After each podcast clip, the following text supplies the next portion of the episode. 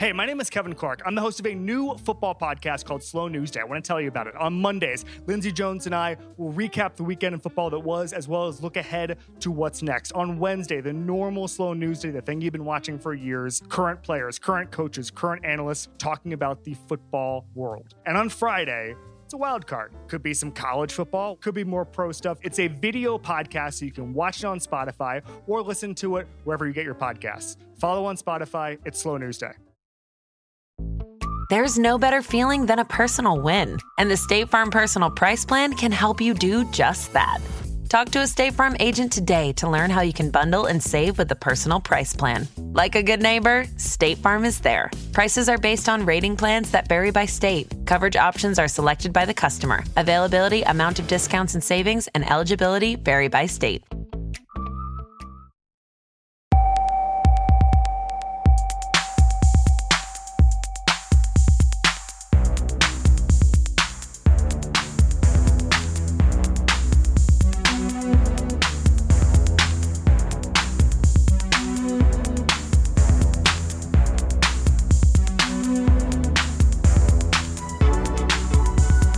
Hello and welcome back to the Stadio podcast. I'm Musa Okwonga. I'm Ryan Hunn. Ryan, how are you doing? I am all right, thanks, Musa. How are you? I am very well indeed. My God, the weather in Berlin. Oh my goodness. It's I stunning. left it behind this morning, How could you? It was How could you pleasant this abandon. It, it was. It is spectacular right now. and I arrived in an undisclosed location, and the weather is just as lovely here. Um, good to hear that you're okay because you were sounding literally 30 seconds ago before we pr- pressed record. You were sounding a lot more, uh, a lot more grumpy. But there's your little uh, look behind the curtain, wow. everyone. Listen, it's not for the Wow. podcast. Hey, hashtag not for the podcast. Interesting. It's not for the Int- podcast. It's not for the podcast. very interesting. Wow. Listen, we were just having a chat. We were just having a chat. that was the tears of a clown, Ryan. Tears of a clown. Oh, tears of a poet. They're even worse. That's the thing. Worthless, I'll tell you that much. No, anyway, listen, it. listen, listen, enough. Enough. I don't like the way that you're mean to yourself sometimes. Okay. Anyway, Sorry, moving on, moving on.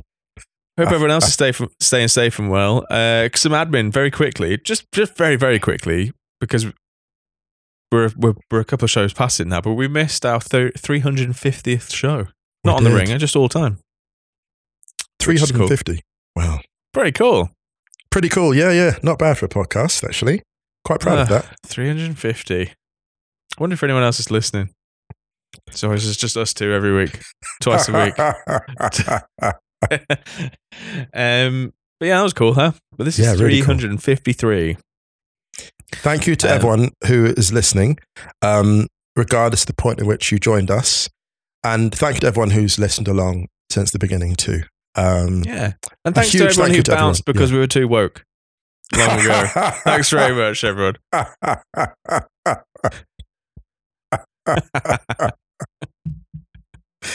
Yeah, get out of here. I love it. I do. I do actually love the idea of people abandoning my work because it's too woke. It's like- Dude, just inject it. the most honestly, vanilla. just- the most vanilla takes. Can we just pick up Florence Lloyd Hughes? yes, Because she's got a book out today. Go and buy Yes. Flo's book. Uh, congrats, Flo. Very proud of you. Mm. Um, God, I bet I bet hurry up and write a book. I think I'm the only one who hasn't written a book in the Wrighty's House crew. Do you know what's coming up that way? To be honest. Final bit of admin. We've got something to plug. Mm. and it's for Everton fans or non-Everton fans who want to wear a funny T-shirt. Yes. Do you remember when we were talking about doing some Dyched Up tees? Yes. Yes. We've only gone and done them. A Stanley Stella organic T-shirt in white from size small to five XL with a blue Helvetica Neue bold italic all caps I'm Dyched Up written on it and a little a little blue stadio on the back I'm dashed up. I'm not. We're not going down. We're not going down. Yes, because to celebrate Everton, Everton's survival, 100% of the profits are getting donated to Everton in the community. So go and support it. We'll drop the link in the show notes. Yes. And um, if anyone has any Everton friends, any Ever- or is in any Everton groups or forums or anything like that, please, please help us share the link. We want to raise as much money. They're only on pre-order for two weeks, and then they will get printed and shipped out to you in the fortnight after that, hopefully. So help us spread the word. Absolutely. Sorry, one more bit of admin. Wrighty's House. We're going to do. It's going to go up on Sunday. You, me, and Ian are going to talk about the FA Cup final, Yes. And then you and I are going to do Stadio. We won't talk about the FA Cup final on Stadio. We'll do some women's Champions League final stuff and a little bit of a roundup from the weekend. Yes. And then for the big, big deep dive on the on the women's Champions League final, make sure you go check Counterpressed. All right, we're going to talk Europa League final. We're going to do it after this. Oh, Musa. Oh my goodness. Yes, it's the sound of inevitability. Sevilla beating Roma on penalties after extra time. The game uh, was 1 all, finished 1 all Yes. to win their seventh UEFA Cup slash Europa League. Seven out of seven. They own this trophy. We have not seen a Spaniard dominate a forum this much since Nadal at Roland Garros. We have not seen it. this is their French Open. It's absolutely their thing, isn't it? That's it's their bag. Um, was it at, at the side that's never lost a European final against the manager who has never never lost a European final? Find you listen, all your single hearts out there, find you someone that loves you as much as Sevilla love being a Europa League final. Please. Just they have found their one and only. It's really remarkable actually, this run they've been on. It's incredible. it's Um, incredible. Different personnel, different managers. We'll dissect it, but just to say as a headline, I mean, they've been long, they've been. It's a longer running show than Seinfeld, isn't it? At this point, if you think of the run of success. but yeah, extraordinary. So many stories and subplots, but the headline being "Congratulations, Sevilla." But yeah, in terms of digging into the detail, let's let's do it, man. Let's do it. So, where would you like to begin? Would you like to begin at the beginning? Oh, do you know who oh. I'd like to begin Yeah. with? I'd like to give a shout out actually for Anthony Taylor because he looked stressed dude? all night. I The do not envy paycheck. that job of Anthony Taylor or any of the officials. And now I know it's not cool to actually compliment referees, but we'll talk about it later, maybe in a little bit more detail. But I actually think they did a pretty good job last night because that was a very, I think so. I think so. very, very tricky final to officiate. But anyway, I was just Yes. I, I just remember thinking the only thing the, the the main thing I was thinking from watching the first half of that game was just like this guy is so stressed. My God. Like um but in terms of the football, thought Roma started pretty well. But this is classic. Okay, can I just say about Mourinho, just to put a pin in this? The counterbalance of Mourinho teams being extremely defensive in certain moments of European finals is that actually Mourinho teams have this really amazing capacity to start games with an astonishing intensity, or at Mm. least a very high one. And they were really impressive in the early stages here again, Spinazzola in particular. And there was a thing that I noticed because Roma take the lead into half time. And I thought, hang on a minute, I've seen this before. And I thought back to all the European finals I'd watched, and I thought, in every single European final that Mourinho's been in, his teams have entered half time with a single goal lead. Mm. That is an incredible thing. That's a record that spans across 20 years. Ryan, yeah, they've been doing that since the, 2000, um, 2003 Porto UEFA Cup final, then 04 Champions League after that, uh, 2010 with Inter Champions League final, 2017 Europa League with United, last year with the Conference League, and this year. And in both cases for Roma, they take the lead just after the, hour, the half hour mark. Those are not accidents. It's It's, the also the simultaneous. first. Yeah. Sorry, that they haven't conceded a, a- a goal. A, and Jose Mourinho side has not conceded a goal in a European final since Henrik Larsson before this game, since Henrik Right. Larsson in two thousand and three. who did it twice. And even then, even this time last night, it was an own goal. That's Yeah. how good, by the way, that's how good Henrik Larsson was. For anyone doubting the genius. oh, Henrik Larsson was great, man. Let's, Oh my God. Let's Irony being- that. We irony don't, we don't need to. We don't need to talk being, about how good he was Henrik such- was. he was such a Mourinho striker. Yep. In terms of his Irony. efficiency. Yeah, he was such a Mourinho striker. Anyway, but um, back Mm. to the game. So, first half, Roma start extremely well. Um, but there's also a minor miracle in this first half, which is that Nemanja Matic gets a yellow card after 20 minutes remains on the pitch for the remaining 100. Well, it's a bit of a theme this because um, I mean, uh, what did you think about the the because Matic was involved heavily for the Roma goal. Um, Rakitic wanted a foul Hmm. because it kind of looked like Matic almost fell into him and then pulled him back. Yes. Do you think it was a foul? I think that Anthony Taylor took a view that if you give Look, he gave a lot of yellows. And here's the thing: there's a there's a World Cup quarterfinal that got refereed. It was Brazil, uh, Colombia, when Neymar got you know broke his back. And Oh, the yeah. widespread criticism of that game was that the referee allowed to get out of control because he did not Mm. referee the game in the context of it being a certain level of intensity. That was that was the criticism, and uh, a lot of talk came in. Now, the genius of Andy Taylor in this game was that he understood a certain level of intensity was going to happen between these squads, the style of play. He understood before the game started the type of final it was going to be, and he refereed accordingly. And I think that is his strength because, in under the guidance of a different referee, we could have seen four reds. Easily could have seen four reds, but I think Taylor's ability was we need to have some kind of a footballing spectacle. So him not giving that actually, I think, was quite enlightened because I think, I think the level it took, and, and even with that level, you know, I think he let a bit more go than most referees. But even with that, he still gave Roma a hell of a lot of yellows. Yeah, I mean, I think Yeah. he actually. This was I think he did. thing. A, I, I think he did a good job actually. Yeah, I do. I mean, we've mentioned it already, but I think this was just part of the thing that was really jarring about Mourinho's comments and actions after the game. That again, let's park it for now, but we'll we'll revisit it. But I don't. I think he let a lot of stuff go, and he Yeah. could have been harsher on both sides. Actually, Mm. um, you don't get one without the other. I don't think he was, in, you know. But anyway, um, great finish from Dybala, who had been Oh, rushed back from fitness. Uh, well, rushed back from injury, sorry, and along with a couple of other players in this Roma squad, they were really on there. I mean, they managed to. The fact that Dybala managed to play for 70 minutes and Tammy Abraham managed to play for 75, I think was Yeah. probably more than they thought they'd get out of them at this stage. Um, and yeah, in that first half, Roma were, I thought, decent. I thought their best period actually came really early on, maybe after like 10 minutes. And that was by design. I think Mourinho was like, we're going to front load this final because actually that's worked for him in almost every. The only fun didn't work and was the 2003 UEFA Cup final when Celtic came back on Porto, but they still won Mhm. in the end. But fundamentally, Mourinho's thing is get out in front early, make them chase the game, and then hit them with a killer second. Mm. Um, so I think you're right that by design, Mourinho wanted it that way, and they went into the break looking, looking really quite good. I thought, in terms of their control of the fixture.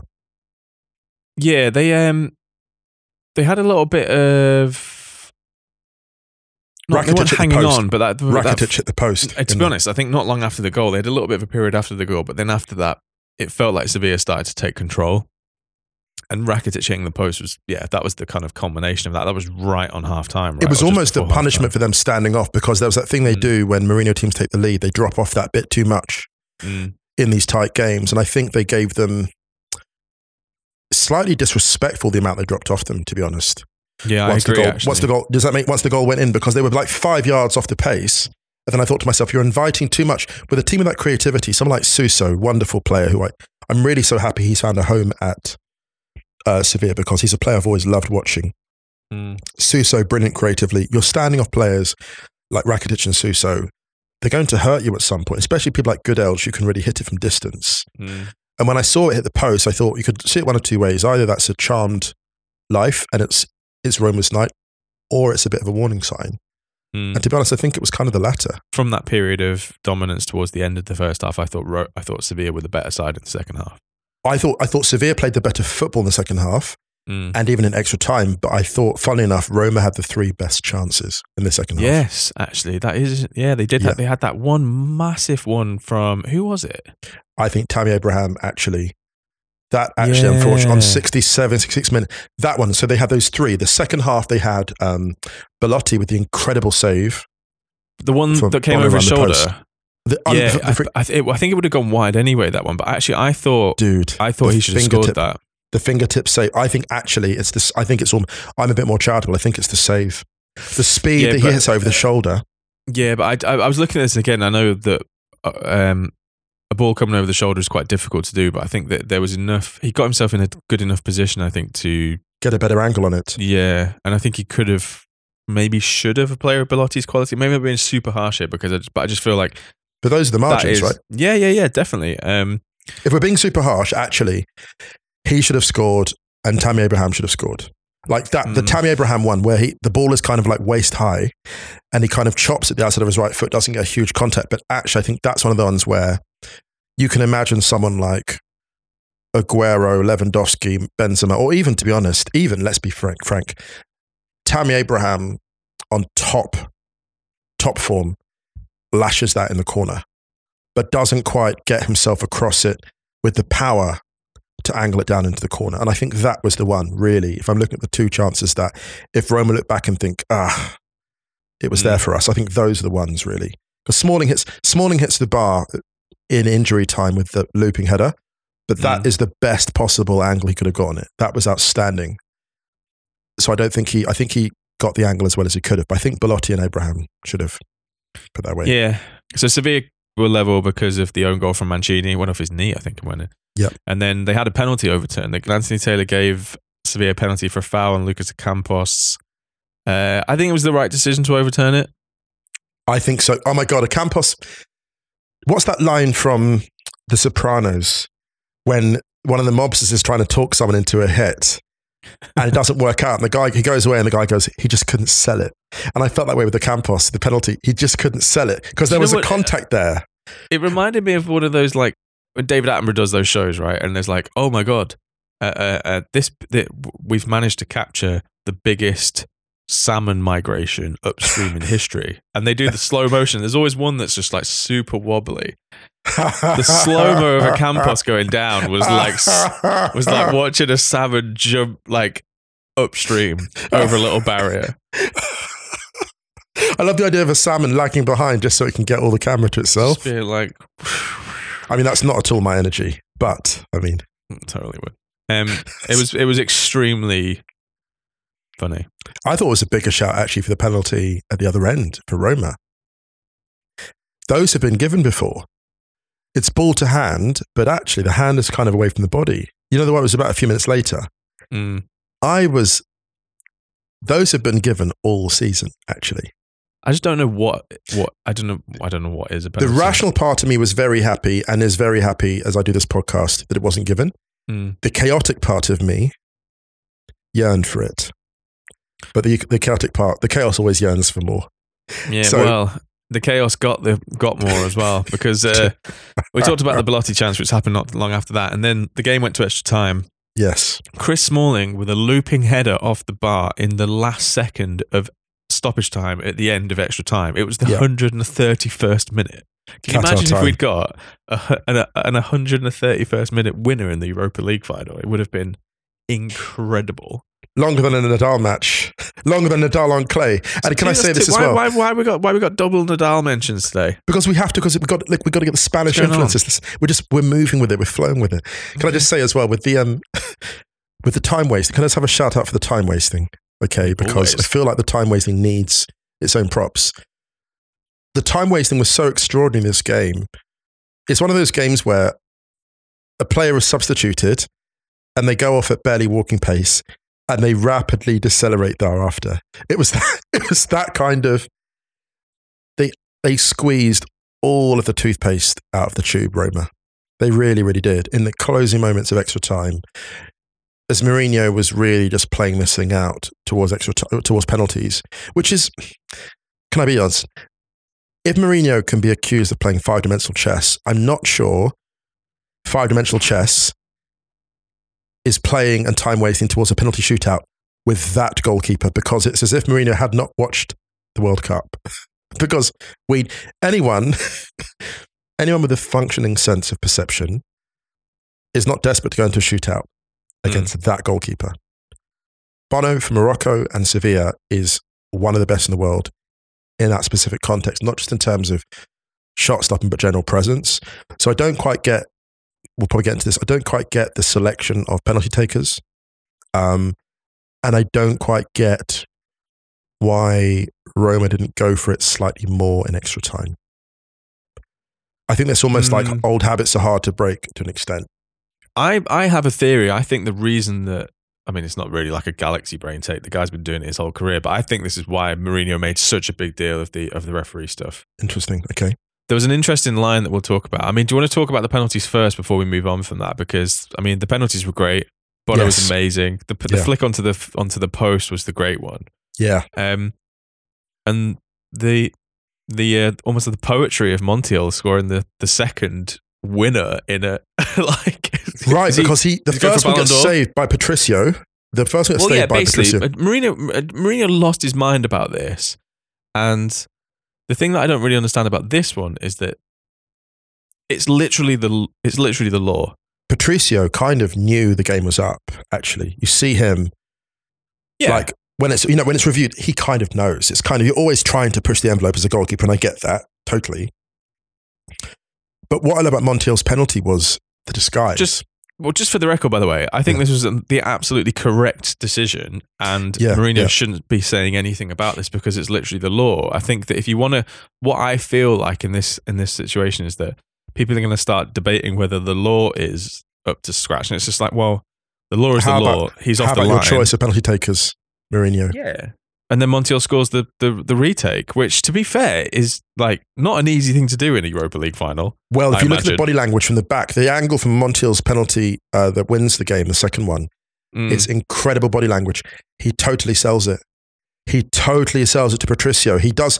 He's angled his body to go bottom right hand corner, but not as a kind of. It's really cleverly done. The disguise, like he basically whips across it. Actually, Ocampos does a similar thing with a no look. Mm. I think for the first penalty, he totally angles his body bottom right and sells it so well, and then rips it across his body into the bottom left. It's just a glorious. It's like a mini masterpiece that gets maybe, it, and it's going to get lost in the noise. I think because of, Yeah. of you know Mourinho, the, the video of him later like approaching Um, Taylor after. I mean, what is that about? I mean, do you want to do that now? And then Yeah, we can we talk should- about. Um, it's a shame that we have to because but let, us talk about the now. because we'll I want to talk about Mendilibar as well, because Good, good. Let's let's talk about this now. that end with Sevilla because they deserve us to end with the segment. Yeah, yeah.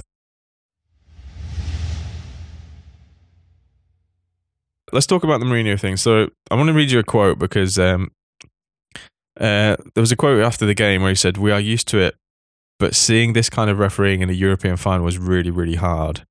We lost the final, but we didn't lose our dignity." And do you know what I wrote after that in my notes? Hmm. That's correct. That's literally what I wrote. I wrote, "Hmm."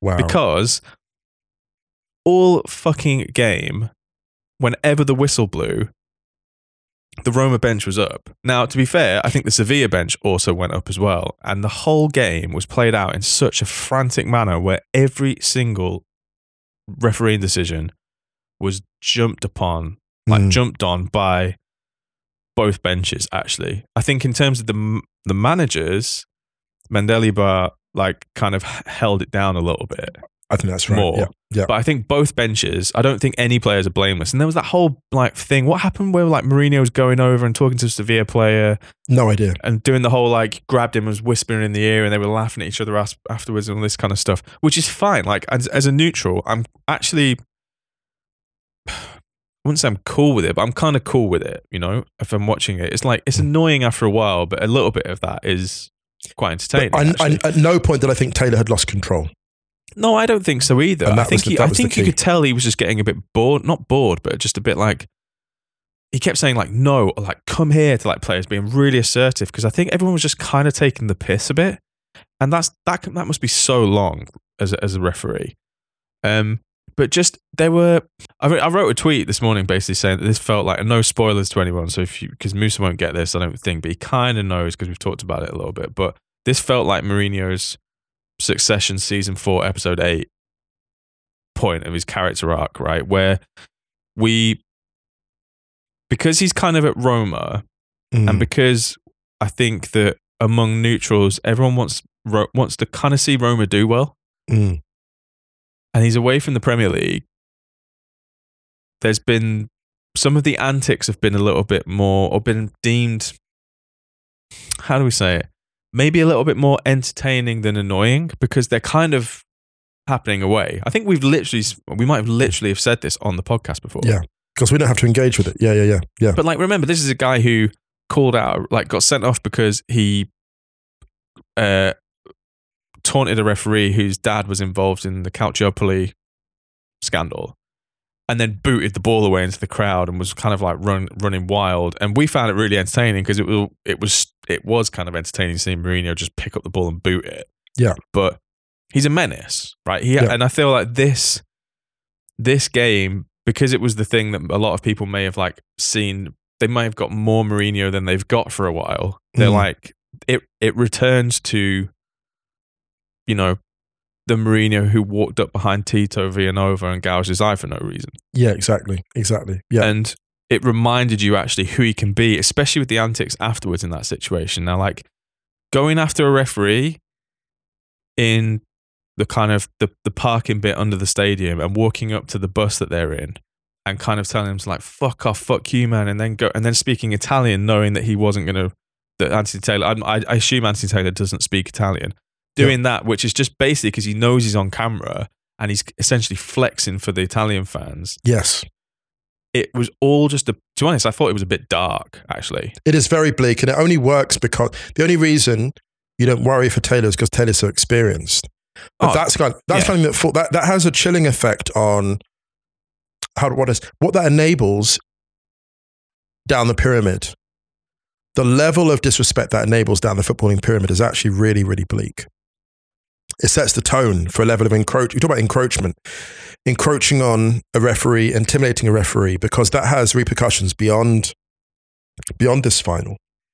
It's saying what it's okay to do, like to be tribal, to contest everything. Everything's like, oh my God, everything's a grievance. No, actually, sometimes decisions go against you, and sometimes you don't put out a team that's good enough to win against a team that experienced. That's what it comes down mm. to. Sometimes, actually, if you're playing against players of the, the quality of Rakitic, who've been here so many times before, before Sevilla and Spain and Barcelona and Schalke, you're going to get got. And it's okay just to hold that but you can't. And that's the thing Mourinho does. He continues these these feuds, these baseless feuds, and they're they're kind of dangerous actually in the wrong context.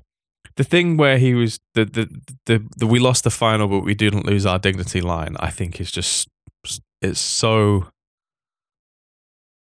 like he Talk knows about exactly red- what he's doing Talk about red meat to your base. yeah this is it and and, Yeah. and i think that roma could have won that final they lost on penalties to a side who have won it more than any other side Yeah. right by by more than double right just like you weren't hard you weren't out, you weren't hard done by or you weren't done by a really really out of order decision. You didn't get a goal disallowed that should have stood. You got a penalty overturned that could have gone against you. Um you got a penalty. I, do you know what? I was I was watching it back again this morning and I was like I was imagining every single decision flipped right? And I was like everyone you got away with you would have gone wild had it happened to you. Yeah. so actually, just look at the game as what it is. Like you didn't lose the game because of the decisions. From a Roma point of view, what he should have really been focusing on was spinning how much of a positive this was, not like spinning how hard done by or that they should have won the final. Actually, just makes him look like a bit of a dickhead. What he should have done was, is like, listen, we did the Conference League last year and we won it. We got to the Europa League final and we could have won it. We lost. We didn't get massively outplayed. Mm. Like we didn't get played off the park. We played a different way to Sevilla. We lost on penalties to the side who are serial winners in this competition. We can leave with absolute dignity. He could have done all of that, right? And he could have then he did this thing in the press conference where he was talking about, you know, basically, I'm tired of being the guy who's fronting up to this because he wants the, the he wants the, the the top brass at Roma to to do a little bit more for them, ignoring the fact that they spent a ton of money last season, right? Well, there's something else going on here. but basically all i'm saying is is like he could have really come out of that with with some really goodwill But the, the reason he didn't gamble on that is because Mourinho made a pact with the devil. It's- It's what he did, I think, in 2017 with United. Um, he put a lot of chips on winning the uh, the Europa League. They did not play good football in Serie A. If you look at the quality, the quality of their Mm. talent, if you look at and the talent that Roma champions have, again they only scored 48 goals, Roma. Well, they've got one game to go, but they've only scored 48 goals in Serie A. That's 13 less than Atalanta. It's like 20 odd less than Inter. Like they, the quality of the attacking players they have, they remind me of um, RB Leipzig before Nagelsmann got there. And when Nagelsmann got there and barely bought anyone, they just like basically their numbers just shot up. I think if someone like Nagelsmann took over at Roma with those players, you would see their attacking output fly up. And that's why I think Mourinho is defensive because he knew that he gambled a lot on them winning the Europa League. Because if they win this trophy, he can go and be like, look, Roma back on top of Europe, blah, blah, blah, all the rest of it. But because they haven't, a Europa League final in sixth place, mm, it's not quite cutting it, especially with football like that. It's one thing, sixth place is not a disaster for Roma, it's not. But it is if you don't also play football along the way that excites people, they can be like, oh, we want two or three more years of this. So I think for him, that's the gamble, and it didn't pay off. And that is why he is so defensive. That's why he can't spin it, because actually people are like, well, mm, okay, we tucked up. It's almost like saying, it's like when the government says, oh, tuck your belts in, tuck your belts in, just save money. And then, like, the government goes along and basically like imposes austerity politics. You saved all this money, but still can't afford a flat. It's like that. That's what Mourinho's done. He's basically imposed a certain type of austerity for Roma fans and has said, look, don't worry, this way is the right way. And it, it hasn't worked, Ryan. Mm-hmm.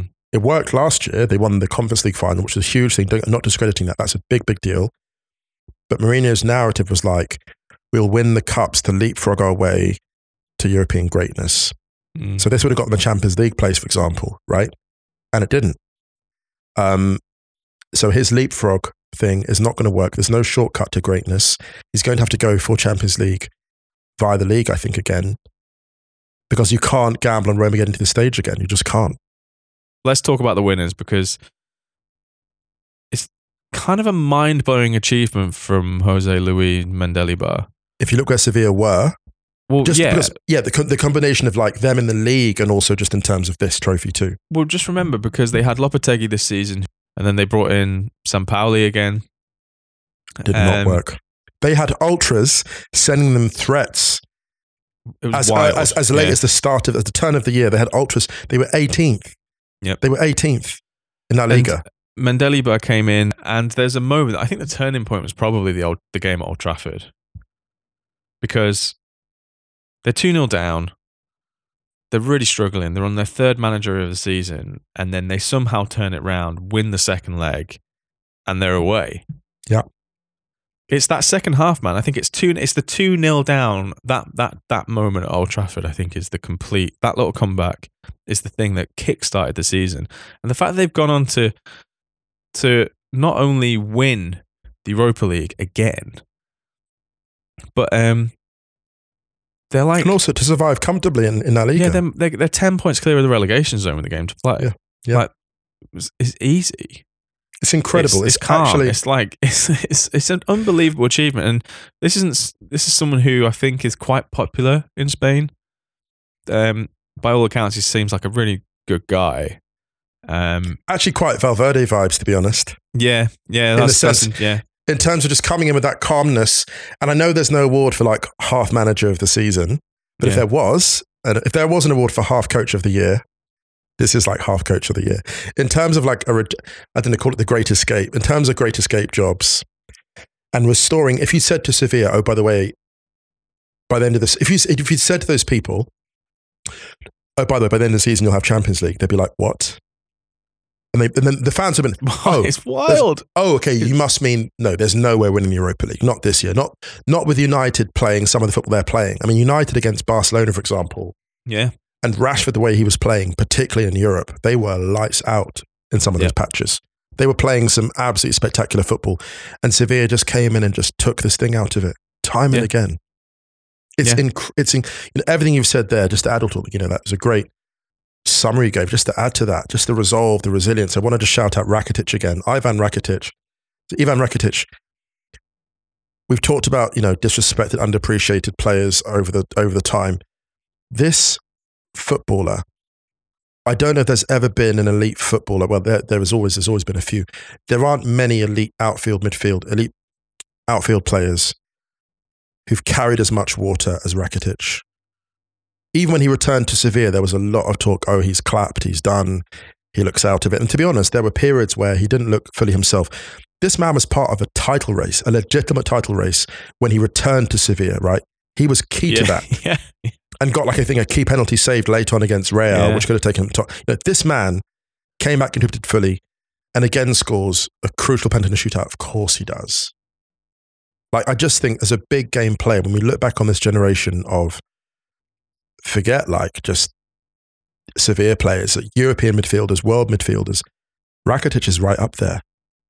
Dude, that photo that I sent you, um, which we're not using for our artwork, but it's a, an amazing one on Getty taken by Stefano, uh, I think Stef- Stefano Guidi Mm. of uh, Rakitic over by the by the ultras, and he's still in his kit. He's got his armband on, and there's just there's a guy with almost with his Rakitic's head in his uh, hands, or Mm. like you know, like almost like it's it's a really beautiful, beautiful image actually. Um, yeah, yeah, it's gorgeous. Yeah, yeah.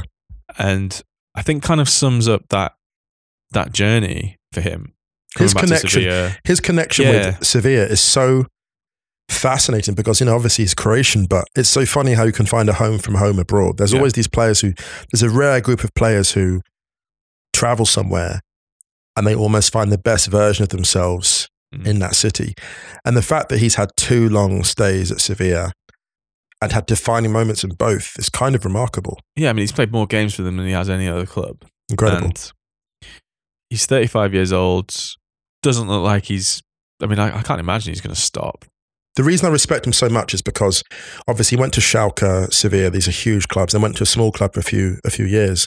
Then came back to Sevilla, and you know, it's incredible. Really? Are you really doing that? Are you really fucking doing that? no, it's, you know, I'm only joking because it's when Rakitic was at Barcelona, the job he had. The man had to replace an aging Xavi in midfield. Dude, honestly, I've said And this before, but even, oh even my God. Rakitic was essentially the midfielding Olivier Giroud when he went to Barcelona. He was, wasn't he? His biggest crime was not being Xavi or Iniesta. And in fairness to those Barcelona fans who saw it, there were those Barcelona fans who completely embraced what he brought to that incredible treble side. And they got it. They just saw what he brought. And it was amazing the kind of, I mean, we'll talk so many times about the counterattack that um, Busquets launches. You suck a punch as Modric, and then basically you have Rakitic off to the races. And Mm. the people that knew what Rakitic brought, to be fair to those Barcelona fans, they just totally got it. And I feel like his he's one of those players whose um, legacy will only look better in retrospect. Actually, a bit like a Seedorf. It's only when you step back, Yeah. you almost have to, with someone like a Rakitic, you've almost got to remove them from the starting 11. Okay, now look at it now. Then everyone goes, okay, now I get it. Yeah. He's almost someone you have to appreciate by looking what their potential absence would have done. Yeah. Yeah. Much like how how we think about you on this Don't- podcast. Don't, Musa don't start. Don't, don't start. What, thank Um, goodness there's no yellow cards for podcasts. I'll tell you that much anyway. Yeah. Mm, that's all right. I'm logging them. Don't worry. I'm logging them. You're, you're, you're set racking, racking them up. You imagine like Five pod Three- ban. three podcasts from now. Oh yeah, where's Musa? Oh yeah, um, actually it's another another monologue. What's the opposite of the fair play award? Because whatever that is, Musa's got it. Yeah. Let me keep the trophy. Let's wrap on that. Props to Kudos. Sevilla. Props to Mendilibar. Incredible achievement. Incredible And props to the Rakitic and the gang. Props to Jesus Navas, who was four Europa Leagues with Sevilla. He won the very first one that they won. And I, look, I love about thing I love about Sevilla is it's a club where over time players find a real sense of happiness. Obviously, the Mm. late the late great um, Reyes. Yeah. It's just a club where people stay for multiple seasons and really become beloved. There was a lovely tweet from uh, Freddie Kanouté. I think he won a couple with them, one or two with them. Congratulate them on being a great club. I think he won the first couple of um, UEFA Cups as they then were with, um, or were they Europa Leagues by then? No, think they were Europa Cup. still still I just love to see that that's sort of the heritage they've got. And I hope they do, I'm sure they do, but I hope they do like big alum you know like you have like uni Yeah, reunions. I'm sure they do. Sure they do. Like for all seven. They- they- oh man, they that, will that-. Come will on, do. listen, listen, they I'd be will. all over they that. will. And I know we never played for him, but if anyone wants to chuck us an invite, we'll go. Dude, we'll I was gonna, to Sevilla. dude, I was gonna, I was gonna sneak in and be like, "Hang on a minute, were you? Yeah, yeah, I was. Um, I was an unused sub in one of the. Props to Sevilla. Um, I reckon we leave it there. yes, let's do it. little reminder Wrighty's House Sunday. Musa, myself, and Ian talking about the men's FA Cup final. We're going to leave the deep dive of the Women's Champions League to Flo and the gang on Counter Pressed, uh, and you and I will do some on stadio about it as well. So we've got you covered. Don't forget the I'm Dyched Up tees if you're an Everton fan, or if you want to buy one for your favourite Everton fan, or you want to just buy one anyway because they look quite cool. All the profit is going to Everton in the community. Anything you would like to add, Okwonga? There is one thing actually I want to do. Um, I want to just for yeah, can I just mention a quick shout out for um, the dearly departed Eusebius McKaiser. one of South Africa's leading public intellectuals who passed away this week at the age of 45. Um, those who aren't familiar with his work, uh, a truly great human being, someone who was a leading light as a writer, as a teacher, as a thought leader in South Africa, and someone who I knew at university, someone who was one of my closest friends in that period of my life. Um, we remained in contact, and he was very supportive of my work up until the end, really. And yeah, actually, I owe you a poem, UB. I was working on a poem for him, actually. Oh, Um, man. yeah, was, it's my fault. I've been asked to write a piece for him, and I've been redrafting and redrafting, and I kept texting, listen, I'm, I'm sending it, I'm rewriting it from scratch because it's not quite good enough, and never quite got to send it. So I'll send it over anyway at some point. But yeah, um, a dear, dear um, friend and a very, very special mind uh, who has gone far too soon. So yeah, that so that is why I was slightly. There was a thing. I'll say this actually very quickly, if I may. There's a thing that you do when you're grieving that I've called glitching. So with me, it's Mhm. really weird. So when when someone passes away that I that I'm close to, and it's happened, you know, a few times to all of us because you know I'm 43 now, so it's happened a fair bit by now. When someone passes away that you really care about, that you're close to, I kind of tried to get straight on with it. So I sort of I find myself doing strange things like walking like in a straight line, just veering off to the side all of a sudden because it kind of hits you, or my memory goes a bit funny. So I forgot a pin number a couple of days ago. I've now remembered, but in the in the period of like immediately after grief or revelation of of something like that or tragedy, I think uh, advice to everyone: don't try to go straight back to normal Mm. because your body will tell you very quickly you shouldn't go back to normal. Um, I hasten to add that I'm, you know, I'm fine. I'm, you know, but it's only because I've given myself a bit, a bit of time to be fine. So I just think that anyone that's going through anything like that, don't jump straight back into normal routines and normal life because your body will tell you quickly that you shouldn't be doing that. But yeah, shout out to UB. Uh, great mind. Uh, legacy is extraordinary. And as someone said on Twitter, an incredible thing he did. He was one of the first black kids in their school after desegregation in South Africa. And they said he was so extraordinary that he basically normalized black success for an entire generation of white students. And I cannot think of a greater legacy in South Africa post apartheid than that. Oh man, But also appreciate, Ryan, your support this week on that. I know that that's a peek behind the curtain, but I really appreciate um, your Anytime, kindness man. around this. Because people have also said, people have said, oh, can I speak? But actually, there was a period I couldn't really talk about it. I think the first day and a half afterwards it was just too much. Mm. But I think knowing that people were there to speak to lessened so much of the the pain on a on a selfish level, the pain of losing a friend, but also the pain of knowing that that person just deserved so much more from life. I think. Yeah. Mm. yeah, man. It's yeah. I mean, anytime, dude. You've done that for me many, many times. So well, well, you know, got to have some redeeming qualities. Anyway, sorry. Yes, and on with the show. Don't on with the show. behave, you. Stop it. Stop it. Um, all right, everyone. I reckon we leave it there. Don't forget to check the Stadio Archers playlist on Spotify. Speaking of which, playing out on a brand new one from Andrew, out on the Music from Memory label. Gorgeous track. called Original J Dub.